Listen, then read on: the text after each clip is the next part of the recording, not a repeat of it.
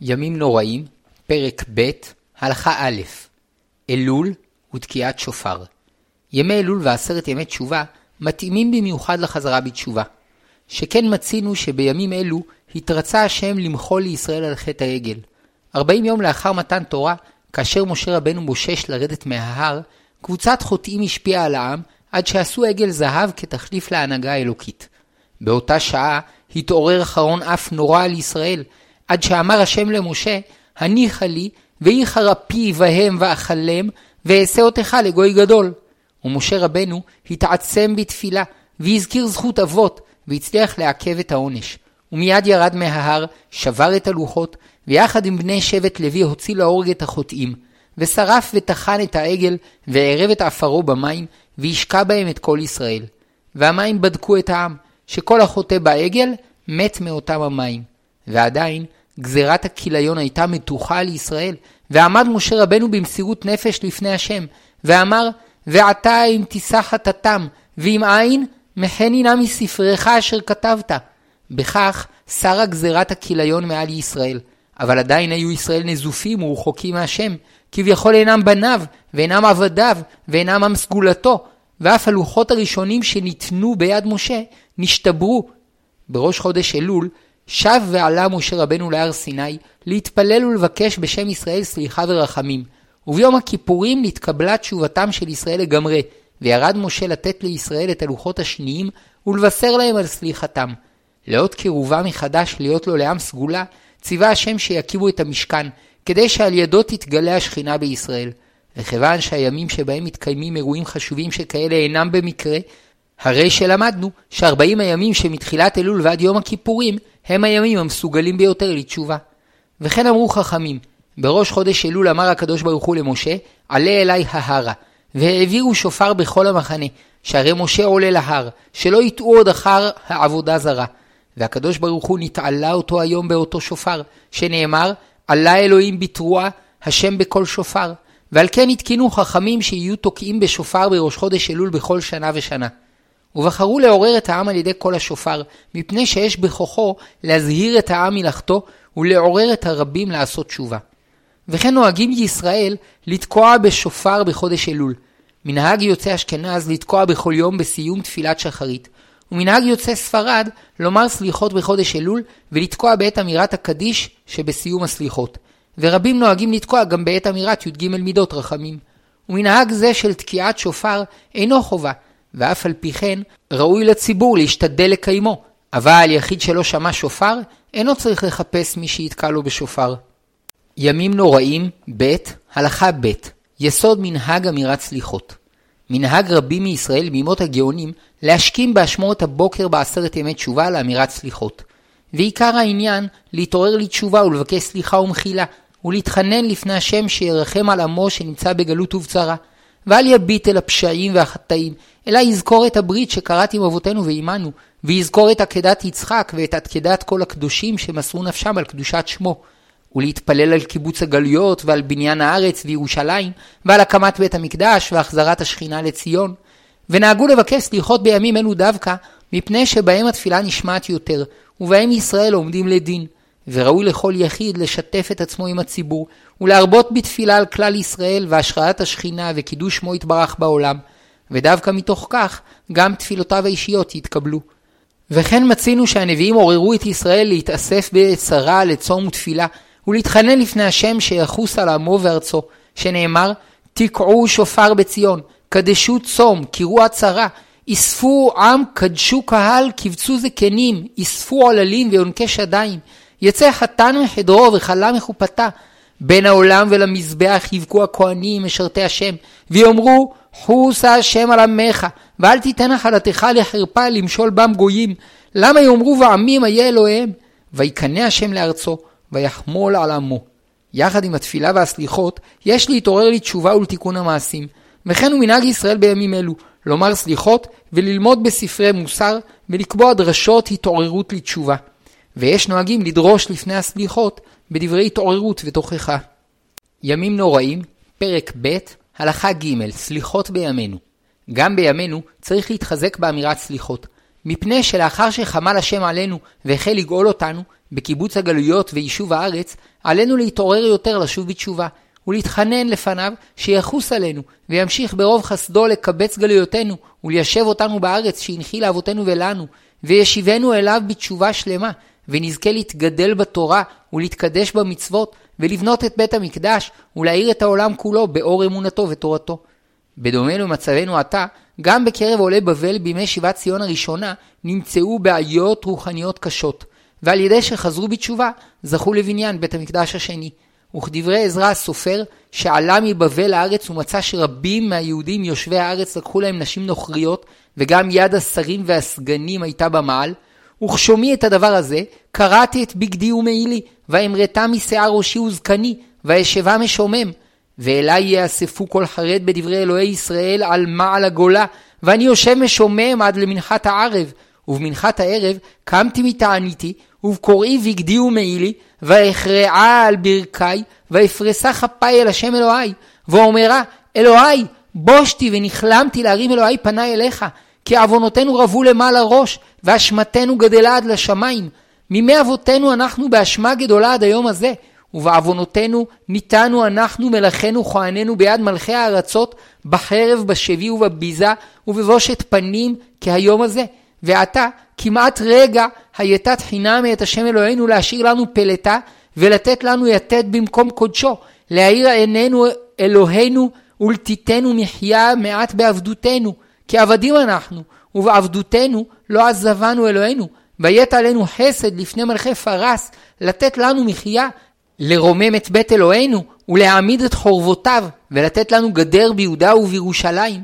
ועתה מה נאמר אלוהינו אחרי זאת, כי עזבנו מצוותיך, ואחרי כל הבא עלינו במעשינו הרעים ובאשמתנו הגדולה, כי אתה אלוהינו חסכת למטה מעווננו, ונתת לנו פלטה כזאת. הנשוב להפר מצוותיך ולהתחתן בעמי התועבות האלה, הלא תאנף בנו עד כלה לאין שארית ופלטה. השם אלוהי ישראל, צדיק אתה, כי נשארנו פלטה כהיום הזה. הננו לפניך באשמתנו, כי אין לעמוד לפניך על זאת. צערו וצומו ותפילתו של עזרא עוררו את העם לשוב בתשובה, שנאמר, וכי יתפלל לעזרא, וכי יתוודותו בוכה ומתנפל לפני בית האלוהים, נקבצו אליו מישראל קהל רב מאוד, אנשים ונשים וילדים, כי בכו העם הרבה וכה. אז קיבלו עליהם את ברית השם לבלתי השאיר את הנשים והילדים שלא רצו להתגייר. ויקום עזרא, וישבע את שרי הכהנים הלוויים וכל ישראל לעשות כדבר הזה, וישברו. אמנם, כיוון שרבים מישראל לא חזרו אז בתשובה ולא עלו לארץ, אלא נשארו בבבל, לא חזרה השכינה לשרות בבית המקדש השני כפי שהיה בראשון, עד שגם הוא חרב בעוונות. ואומנם, יש בסליחות משפטים שמתאימים לתקופת הגלות, עד שישנם אנשים שמתקשים להזדהות עם תוכנם, ואף חוששים שמא יש צד של שקר באמירתם. אולם, אם נראה את עם ישראל כעם אחד שחי בכל דורותיו, כשכל אחד ואחד מאיתנו מקושר ממש לכל היהודים שחיו בכל הדורות ובכל הארצות, נוכל לומר את החלקים הללו מתוך הזדהות עמוקה. שכן גם אנחנו היינו עם אבותינו שחיו בגולה וסבלו ייסורים נוראים והשפלות קשות, עד שכמעט אבדה תקוותנו. היינו עם הקדושים והמעונים בכל גזרות השמד, במסעות הצלב ובמרתפי האינקוויזיציה, ברציחות המוסלמים ובמאורעות תח ותת, והאחרון והנורא מכל בשואה האיומה, שרק כ-70 שנה עברו מאז שנסתיימה. ואיך נהיה שאננים לומר שתחנוני הסליחות אינם מתאימים לנו, כאשר עדיין חיים איתנו אלפי ניצולים שעברו את מחנות ההשמדה והגטאות, והעולם עדיין מלא ברשעים שמכריזים בגלוי על שאיפתם להמשיך את מלאכתם של הנאצים. לפיכך, ניתן עוד לומר את תחנוני הסליחות מתוך הזדהות נפשית עמוקה. ימים נוראים, פרק ב', הלכה ד', נוסח הסליחות. כיוון שלא תקנו חכמים תקנה מפורשת לומר סליחות, ממילא אין לסליחות נוסח מסודר, וכל עדה הוסיפה תחינות ופיוטים משלה. מכל מקום, ישנה מסגרת כללית שנוהגת בכל העדות, כמובן בסדר רב עמרם גאון. פותחים באמירת אשרי, תהילה לדוד, שכן מקובל לפתוח כל תפילה בדברי שבח להשם. לאחר מכן אומרים חצי קדיש, ואומרים לך השם הצדקה ולנו בושת הפנים וכולי, ושומע תפילה עדיך כל בשר יבואו וכולי, ועוד פסוקי בקשה ותחנונים. ואומרים י"ג מידות רחמים, וידוי, ואשמנו מכל עם, ולקראת הסיום אומרים את התחינה, עננו אבינו עננו וכולי, והשם עשה למען שמך וכולי. בסוף הסליחות נופלים אפיים וחותמים בקדיש תתקבל. על גבי הנוסח הבסיסי, כתב רב עמרם גאון, שאם רוצים להוסיף פסוקים, סליחות ופיוטים ממה שתיקנו הפייטנים, מוסיפים. ואכן נהגו ישראל להוסיף פיוטים רבים בסליחות, ובין פיוט לפיוט נוהגים לומר י"ג מידות רחמים. בפיוטים אלה יש הבדל בין נוסח ספרד לאשכנז. עוד הבדל ישנו, שלמנהג ספרד אומרים את אותו הנוסח בכל הימים, ולמנהג אשכנז, על גבי הנוסח הבסיסי, מוסיפים בכל יום פיוטים אחרים. כאשר זמנם של המתפללים קצר, ידלגו על חלק מהפיוטים, ויאמרו את עיקר הסליחות, כמובא בסדר רב עמרם גאון, וישתדלו לומר את הפיוטים שמעוררים יותר לתשובה. ימים נוראים, פרק ב', הלכה ה', הימים שאומרים בהם סליחות ומידת חיובם. בימי הגאונים נהגו לומר סליחות בעשרת ימי תשובה, וכך נהגו בשתי הישיבות הגדולות שבבבל, והיו מקומות מעטים שנהגו לומר בהם סליחות גם בכל חודש אלול. בסוף תקופת הראשונים נתקבל המנהג בקהילות ספרדים לומר סליחות בכל חודש אלול ועשרת ימי תשובה. וביום ראש חודש אלול עצמו אין אומרים סליחות. וככל שמתקרבים יותר לראש השנה, כך רבים יותר נזהרים לקום לסליחות, ובמיוחד מקפידים על כך בעשרת ימי תשובה. מנהג אשכנזים להתחיל לומר סליחות במוצאי שבת שלפני ראש השנה, ובתנאי שיספיקו לומר סליחות ארבעה ימים לפני ראש השנה. כלומר, אם ראש השנה חל ביום חמישי או שבת, אזי מתחילים לומר סליחות במוצאי שבת הסמוך לראש השנה. אבל אם ראש השנה חל ביום שני או שלישי, מתחילים לומר סליחות במוצאי שבת שלפני כן. אף שלא תקנו הראשונים לומר סליחות כחובה, כך הוא מנהג ישראל. אמנם מי שהקימה לסליחות קשה לו, אינו חייב לקום לסליחות בחודש אלול, ובעשרת ימי תשובה ישתדל להקפיד יותר לומר סליחות, מפני שימים אלו מסוגלים יותר לתשובה וכפרה. מי שאינו יכול לישון מוקדם, והקימה לסליחות תגרום לו עייפות, שבעטייה לא יוכל למלא את חובותיו בעבודתו, גם בעשרת ימי תשובה עדיף שלא יקום לסליחות. וישתדל במקום זאת לומר פרקי תהילים, ואם ירצה, יוכל במשך היום לומר את קטעי הסליחות שמותר ליחיד לומר. מקובל להורות שגם תלמיד חכם שרגיל לשקוד על תלמודו, ראוי שיקדיש את הזמן הנדרש לאמירת סליחות. וכן נוהגים בכל הישיבות לומר סליחות, למרות שזמן אמירתן הוא על חשבון זמן הלימוד. אמנם, מי שהקימה המוקדמת תגרום לו לאובדן זמן לימוד ארוך יותר מאשר משך הזמן המוקדש לסליחות, מפני ששינוי הסדרים יגרום לו אחר כך לחוסר ריכוז, מוטב שלא יקום לסליחות.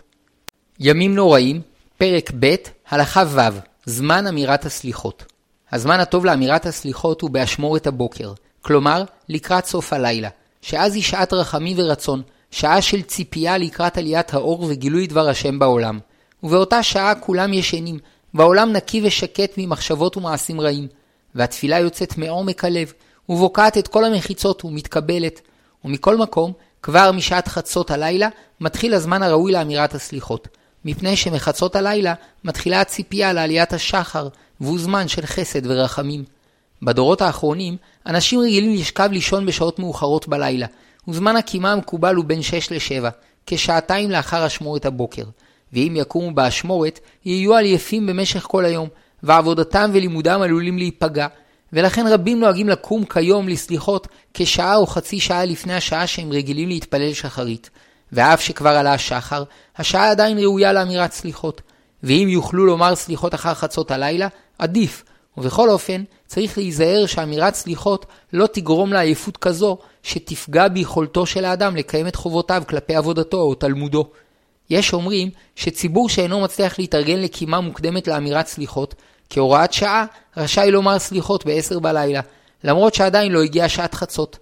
אולם, למעשה, עדיף לומר סליחות ביחיד בזמן הראוי, מפני שלדעת המקובלים ופוסקים רבים, אין הזמן שלפני חצות הלילה מתאים לאמירת סליחות, כי אז היא שעה שמידת הדין מתוחה, ואוויר העולם מלא בטרדות וזוהמה של מיני מחשבות ומעשים שאינם טובים.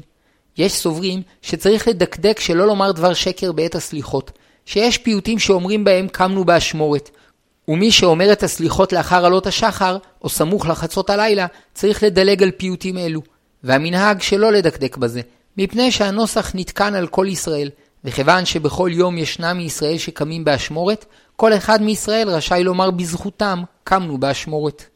ימים נוראים, פרק ב', הלכה ו', מדיני הסליחות. אומרים סליחות במניין, מפני שי"ג למידות רחמים הם דברים שבקדושה שצריך מניין כדי לאומרם. וכמובן שגם צריך מניין לאמירת חצי הקדיש שבתחילת הסליחות, וקדיש תתקבל שבסיומן.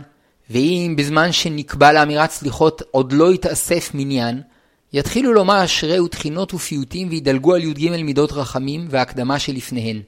ובעת שיתקבץ המניין, יאמרים שלושה פסוקים, חצי קדיש, ומאז יתחילו לומר י"ג מידות רחמים בין התפילות והפיוטים. מי שנמצא במקום שאין לו מניין לאמירת סליחות, יכול, אם ירצה, לומר את הסליחות ביחיד, וידלג על י"ג מידות רחמים שצריך מניין כדי לאומרם, או שיקראם בטעמים כקורא בתורה. ויש אומרים שגם ידלג על התפילות שבלשון ארמית, ויש שנהגו לאומרן ביחיד. על אף שאין מצווה להתעטף בטלית בלילה, למנהג אשכנז, חזן הסליחות צריך להתעטף בטלית, שכך הוא מנהג אשכנז, ששליח הציבור מתעטף בטלית לכבוד התפילה והציבור, ולמנהג תימנים, כל הציבור מתעטף בטלית. למנהג ספרדים, החזן אינו צריך להתעטף בטלית, כך הוא בתפילת מנחה, וקל וחומר בתפילת ערבית וסליחות שמתקיימים בלילה. אמנם כאשר החזן אינו לבוש בלבוש מכובד, כגון שאין לו חליפה, נכון שיתעטף בטלית. עם התפילה בלילה, החזן שמתעטף בטלית אינו מברך עליה, משום שיש בזה ספק, שלדעת הראש צריך לברך על טלית בלילה, ולדעת הרמב"ם אין מברכים, וספק ברכות להקל. ויש מדקדקים להתעטף בטלית של חבר, תוך שהם מכוונים שלא לקנותה, וכיוון שטלית שאולה פטורה מציצית, לכל הדעות אין מברכים עליה. גם כאשר חתן ובעל ברית משתתפים באמירת הסליחות, אומרים וידוי ונפילת אפיים. ואף שיש חולקים, כך הוא המנהג. וכיוון שאין באמירת סליחות חובה גמורה, עדיף שחתן ובעל ברית לא ישתתפו באמירת הסליחות, ובכך הציבור לא ייכנס לספק. מנהג ספרדים לומר חלק מהסליחות בישיבה וחלק בעמידה, ומנהג תימנים לומר את רוב הסליחות בישיבה, ומנהג אשכנזים לומר את כל הסליחות בעמידה. והמתקשים לעמוד, רשאים לשבת, והתאמצו לעמוד בעת אמירת וידוי וי"ג מידות רחמים, ובעת שפותחים את הארון. וזקנים וחלשים וחולים, שגם זה קשה להם, רשאים לשבת במשך כל הסליחות. ימים נוראים, פרק ב', הלכה ח', י"ג מידות רחמים. שיאה של תפילת הסליחות היא אמירת י"ג מידות רחמים, שהן המידות העליונות שבהן מנהיג השם את ישראל. מידות אלו נתגלו למשה רבנו לאחר שמחל השם לישראל על חטא העגל, שאז ביקש משה רבנו, הראני נא את כבודיך. השיב לו השם, אני אעביר כל טובי על פניך, וקראתי בשם השם לפניך. כלומר, אגלה לך את המידות שבהן אני מנהיג את ישראל. וירד השם בענן, ויתייצב עמו שם, ויקרא בשם השם.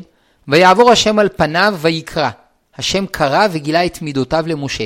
השם השם, אל רחום וחנון, ערך אפיים ורב חסד ואמת, נוצר חסד לאלפים, נושא עוון ופשע וחטאה ונקה. ואלו הן שלוש עשרה מידות רחמים. אמר רבי יוחנן, אלמלא מקרא כתוב, אי אפשר לאומרו. מלמד שנתעטף הקדוש ברוך הוא כשליח ציבור, והראה לו למשה סדר תפילה. אמר לו, כל זמן שישראל חוטאים, יעשו לפניי כסדר הזה ואני מוחה להם. ולכן, בסליחות ובימי תענית, ויום הכיפורים, מרבים להזכיר בתפילה את י"ג מידות רחמים. דווקא לאחר החטא הנורא, התברר שהקשר בין השם לישראל הוא נצחי, וכל החטאים אינם מבטלים אותו. החטאים אומנם גורמים לעונשים ואיסורים קשים, אבל מבחינה פנימית, הקשר שבין השם לישראל נותר במקומו, ועל כן אפשר תמיד לחזור בתשובה. על ידי אמירת 13 מידות רחמים, הננו מתעלים באמונה ומתקשרים אל השם באופן עמוק ועליון כל כך, עד שמתברר שהחטאים שוליים וחיצוניים, וממילא אפשר ביותר קלות לשוב עליהם בתשובה. כיוון שבי"ג מידות רחמים מתגלה מעלת כלל ישראל, רק במניין מותר לאומרן. ימים נוראים, פרק ב', הלכה ט', תעניות תשובה. רבים נהגו לצום בערב ראש השנה לשם קבלת ייסורים על העוונות, שהייסורים שהחוטא מקבל על עצמו לשם תשובה, מכפרים עליו ופוטרים אותו מהעונשים החמורים שהתחייב בהם בעוונותיו. וכן הוא לגבי תעניות ציבור, הצומות מכפרים על העוונות ופוטרים את הציבור מעונשם. אמרו חכמים, משל למה הדבר דומה? למדינה שהייתה חייבת מס גדול למלך, והיה המלך משלח שליחים לגבותו, ולא הייתה משלמת, מפני שהיה חוב גדול. מה עשה המלך? אמר לבני פלטרין שלו וצבאו, עמדו ונלך עליהם. עד שהיו הולכים, כמו עשרה מילין, שמעו בני המדינה ופחדו. מה עשו? התחילו גדולי המדינה לצאת לקראת המלך. אמר להם, מי אתם? אמרו לו, בני מדינה פלונית אנו, ששלחת לגבותנו. אמר להם, ומה אתם מבקשים? אמרו לו, בבקשה ממך, עשה עמנו חסד, שאין לנו מה ליתן. אמר להם, בשבילכם אני מניח לכם שליש. עד שהתקרב לעיר, יצאו לקראתו בינוני המדינה. אמר להם, ומי אתם? אמרו לו, בני מדינה פלונית ששלחת לגבות, ואין לנו כוח לעמוד בתשלום, אלא בבקשה ממך, שתרחם עלינו. הניח להם השליש השני. עד שהוא מהלך ומתקרב, יצאו לקראתו כל בני המדינה גדולים וקטנים. אמר להם, מה אתם מבקשים? אמרו לו, אדוננו המלך, אין לנו כוח ליתן מה שאנו חייבים לך. הניח להם הכל. המלך, זה מלך מלכי המלכים הקדוש ברוך הוא, יתברך ויתעלה שמו. בני המדינה האלו ישראל, שהם מסגלים עוונות כל ימות השנה. מה הקדוש ברוך הוא עושה? אומר להם, עשו תשובה מראש השנה. ומה הם עושים? ערב ראש השנה גדולי הדור מתענים, והקדוש ברוך הוא מוותר להם שליש מעוונותיהם. ומראש השנה ועד יום הכיפורים יחידים מתענים, והקדוש ברוך הוא מוותר שליש מעוונותיהם. וביום הכיפורים כל ישראל מתענים ומבקשים רחמים, אנשים, נשים וטף, והקדוש ברוך הוא מוותר להם את הכל, שנאמר, כי ביום הזה אכפר עליכם לתאר אתכם מכל חטאותיכם לפני השם תתהרו. כיוון שאמרו חכמים שהצום שלפני ראש השנה מועיל מאוד, נהגו רוב ישראל בימי הראשונים לצום בו. וכן כתב בשולחן ערוך, נוהגים להתענות ערב ראש השנה. אמנם צום זה אינו חמור כצומות שאנו צמים לזכר החורבן, ולכן רבים נהגו לצום בו עד חצות היום או עד פלג המנחה. ובכל אופן, נהגו שלא לצום עד סוף היום, כדי שלא ייכנסו לחג כשהם מעונים. והיו שנהגו לצום עשרה ימים, וכפי שכתב הרמ"א, והמדקדקים נהגו שכל אחד מתענה עשרה ימים, וכן נכון לעשות. והיו צמים במשך עשרת ימי תשובה שישה ימים, שכן אין צמים בשני ימים של ראש השנה, בשבת ובערב יום הכיפורים, וכדי להשלים לעשרה ימים, הוסיפו לצום עוד ארבעה ימים לפני ראש השנה. בדורות האחרונים נתמעטו מאוד האנשים שנוהגים במנהגי התעניות, ואפילו בערב ראש השנה רוב ישראל אינם נוהגים לצום. יש סוברים שירדה חולשה לעולם, והאנשים נעשו מפונקים, ואין לדרוש מהם לצייר עצמם במנהגי חסידות. וגדולי תנועת החסידות סברו שעיקר העבודה בדורות הללו צריכה להיות בשמחה, ולכן יש להימנע ממנהגים שפוגמים בשמחה. ומי שרוצה לקיים את המנהג, אבל הצום קשה לו, טוב שיפדה את התענית בצדקה, כפי השווי שהיה מוכן לשלם, כדי שלא יצטרך לצום, או לכל הפחות, כפי שווי המאכלים שהוא רגיל לאכול ביום. ימים נוראים, פרק ב', הלכה י', ערב ראש השנה. כפי שלמדנו בהלכה הקודמת, בתקופת הראשונים נהגו רוב ישראל לצום בערב ראש השנה, וכיום מנהג רוב ישראל שלא לצום, ורק מעטים מהדרים לצום עד חצות או עד פלג המנחה, ויש נוהגים לפדות את הצום בצדקה. מנהג אשכנז להרבות בסליחות בערב ראש השנה יותר משאר הימים, ואם התחילו לומר סליחות לפני עמוד השחר, נופלים אפיים בסיום הסליחות, אבל בשחרית אין נופלים אפיים, כי הוא ערב חג, ואם התחילו לומר סליחות לאחר עמוד השחר, אין נופלים אפיים בסיום הסליחות. בערב ראש השנה אין תוקעים בשופר, כדי להבדיל בין תקיעות רשות של חודש אלול לתקיעות חובה של ראש השנה. ויש שהחמירו גם שלא להתאמן באותו יום לקראת התקיעות בראש השנה. אולם למעשה, הרוצה להתאמן רשאי לתקוע בתוך חדר סגור. כיוון שראש השנה הוא מקרא קודש, יש לכבדו כפי שמכבדים שבתות וחגים, ולהתכונן לקראתו בניקוי הבית, כיבוס הבגדים, רחצת הגוף, הכנת מאכלים טובים וסידור השולחן. ומי שצריך להסתפר או להתגלח, מצווה שיתכונן בכך לכבוד החג. נוהגים להיעדר בהכנת תבשילי ראש השנה, ויש בזה סימן טוב לכל השנה שתהיה טובה ודשנה. וכך היה מנהג ישראל מימים ימימה, לשחוט בערב ראש השנה בהמות רבות לצורך סעודת החג, עד שערב ראש השנה נחשב לאחד מארבעה ימים שנהגו לשחוט בהם יותר בהמות מאשר בכל השנה, ועל כן היו צריכים להיזהר אז שלא לשחוט אם ובנה ביום אחד. יש נוהגים לטבול בערב ראש השנה כדי להיטהר לקראת יום הדין, ומי שרוצה לקיים את המנהג וקשה לו ללכת למקווה, יכול לקיים את מנהג החסידות ברחיצה של ט' קבין. היינו, שיעמוד במקלחת עד שיזרמו עליו מים ברציפות כשיעור של תשעה קבין, שהם כ-11 ליטר, ויקפיד שמים אלו ירחצו את כל גופו. נוהגים בערב ראש השנה לערוך התרת נדרים ולמסור מודעה לעתיד. ימים נוראים, פרק ב', הלכה י"א, החזן בימים הנוראים. תפקיד מרכזי ישנו לחזן, שהוא מנהיג את התפילה. פעמים שכל הקהל אומר איתו את התפילה והוא קובע את הקצב, ופעמים שהוא לבדו אומר את התפילה בשליחות הציבור, והקהל עונים אחריו אמן, כמו בחזרת השץ ואמירת הקדישים, ולכן הוא נקרא שליח ציבור. לפיכך, צריך לדקדק שיהיה שליח הציבור ראוי לתפקידו המקודש, שיהיה הגון, כלומר שלא יהיו בידו עוונות, ובמיוחד עוון גזל, ופרקו נאה, שלא יצא עליו שם רע אפילו בנערותו, בעקבות עבירות שעבר בזדון, ויהיה עניו ומרוצה לעם, מפני שהוא שליח שלהם, ויהיה רגיל לומר את התפילה בדייקנות, ויהיה רגיל ללמוד בתורה ובדברי חז"ל, וידע לבצע את המנגינות כראוי, ויהיה קולו ערב, שעל ידי כך הוא מכבד את בוראו בקולו, ומושך ומרומם את המתפללים לכוון בתפילתם. ואם לא מצאו מי שיהיו בו כל המעלות הללו, יבחרו את הטוב שבהם בחוכמה ובמעשים טובים. היו בפניהם שתי אפשרויות, זקן עם הארץ שאינו מבין את התפילה ומשבש את מילותיה, אבל קולו נעים והציבור רוצה בו, ולעומתו נער בן 13 שאינו יודע את המנגינות, אבל מבין את התפילה, הנער עדיף. בימי תענית על גשמים שנעצרו, השתדלו שבנוסף לכל המעלות שנזכרו, יהיה החזן עני ומטופל בילדים, ואין לו במה לפרנסם, ויש לו יגיעה בשדה, שסבלו מהבצורת גדול. וכן כאשר התפללו על צרות אחרות, השתדלו שיהיה החזן אחד מאלו שסובלים באופן אישי מהצער שעליו מתפללים, או אחד ממנהיגי הציבור שנושא בעול הציבור. וכן ראוי שהחזן יהיה נשוי, וכפי שהכהן הגדול היה צריך להיות נשוי, וכן ראוי שיהיה לפחות בן שלושים, כשם שבני לוי נכנסו לעבודתם בהיותם בני שלושים. בן תורה רווק וצעיר, קודם לעם הארץ נשוי בן שלושים. ואם כבר הוחזק אדם להיות חזן, גם אם מצאו חזן עדיף ממנו, אין מורידים אותו מחזקתו, אלא אם כן נמצא בו פסול. בזמן חז"ל אסור היה לכתוב סידורים, משום שרק דברים שבכתב, היינו תנ"ך, הותר לכתוב, אבל דברים שבעל פה, ובכללם התפילות והברכות שתיקנו חכמים, אסור היה לכתוב, ואז החזן היה צריך לומר את כל התפילה בקול רם, כדי להוציא ידי חובה את האנשים שלא ידעו את התפילה על פה, ונהגו למנות חזן קבוע לכל השנה, והקפידו שיהיו בו כל המעלות הנזכרות, ואמרו שכל המסייע למנות שליח ציבור שאינו הגון, גוזל טוב מן הקהל, ועתין ליתן על כך את הדין.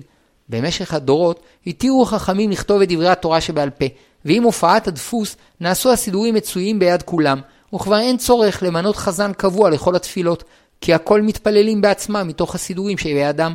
לכן נוהגים למנות לכל תפילה חזן אחר, ואין מדקדקים כל כך במעלותיו.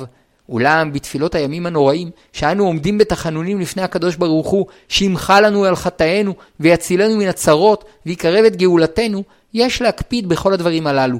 במיוחד יש להקפיד על כך בתפילת מוסף, שבראש השנה תוקעים בה בשופר, וביום הכיפורים אומרים בה את סדר עבודת הכהן הגדול, והמליצו למי שיודע בעצמו שאינו הגון, שימנע מלהיות חזן, מפני שבשמיים ממהרים להעניש חזן שאינו ראוי על עבירות שבידו. אם בחרו באדם שאינו מתאים, ראוי שלא לעורר מחלוקת על כך. ראשית, מפני חומרת עוון המחלוקת. שנית, מפני שבפועל גם בימים הנוראים, כל אחד מתפלל לעצמו ממחזורו, ואינו יוצא ידי חובת תפילתו בתפילת החזן. הנעימה והקול היפה נצרכים מאוד לחזנות, וצריך החזן לכוון בשירתו לכבוד שמיים, ולא יעריך בחזנות כדי להתגאות בקולו היפה. ואם יעריך בגאווה, עליו נאמר, נתנה עלי בקולה, על כן שנאתיה. אבל אם הוא מנעים את התפילה בקול ערב ומנגינות נאות לכבוד שמיים וכדי לעורר את כוונת הציבור, תבוא עליו ברכה, ושכרו גדול מאוד. ימים נוראים, פרק ב', הלכה י"ב, קול רם ועמידה בעת פתיחת הארון. הלכה היא שתפילת עמידה צריכה להיאמר בלחש, אבל בראש השנה ויום הכיפורים היו שנהגו לומר את תפילת עמידה בקול, כדי לעורר את הכוונה, ואף שבכל השנה אסור להקל בזה, כדי שלא לבלבל את שאר המתפללים, בראש השנה ויום הכיפורים, שיש בידי הכל מחזורים, אין חשש ששאר המתפללים יטעו עקב כך בתפילתם. ומכל מקום לא יגביהו קולם, כדי שלא יפריעו לשאר המתפללים, וכדי שלא ייראו כנביאי הבעל שצועקים אל אליליהם. ויותר טוב לומר בלחש את תפילת עמידה, מפני שלרום גובהה של תפילת עמידה, ראוי שתהיה נסתרת מאוזנם של שאר המתפללים. ואדרבה, בימים הנוראים ראוי להקפיד על כך יותר. ובמקום שכמעט כולם מתפללים בלחש, כמו שנוהגים כיום ברוב הקהילות, אסור להתפלל בקול. ואף שאין חשש שיטעו בנוסח התפילה, הואיל והמחזורים לפניהם, מכל מקום, המתפלל בקול מסיח את דעת המתפללים ופוגם בכוונתם. כפי שמצוין במחזורים, נוהגים לפתוח את ארון הקודש בעת שאומרים חלק מהתפילות, ובאותה שעה נוהגים הכל לעמוד לכבוד התורה שנגלית לציבור. אמנם מצד הדין, החובה לעמוד היא רק בעת שמוליכים את הספר, אבל כשהוא נמצא במקומו, בארון או על הבימה, אין חובה לעמוד. ולכן זקנים וחלשים וחולים שקשה להם לעמוד באותה שעה, גם בעת שפותחים את הארון רשאים לשבת. ורק בשעה שיוליכו את ספר התורה מן ההיכל לבימה ומן הבימה להיכל, יתאמצו לעמוד.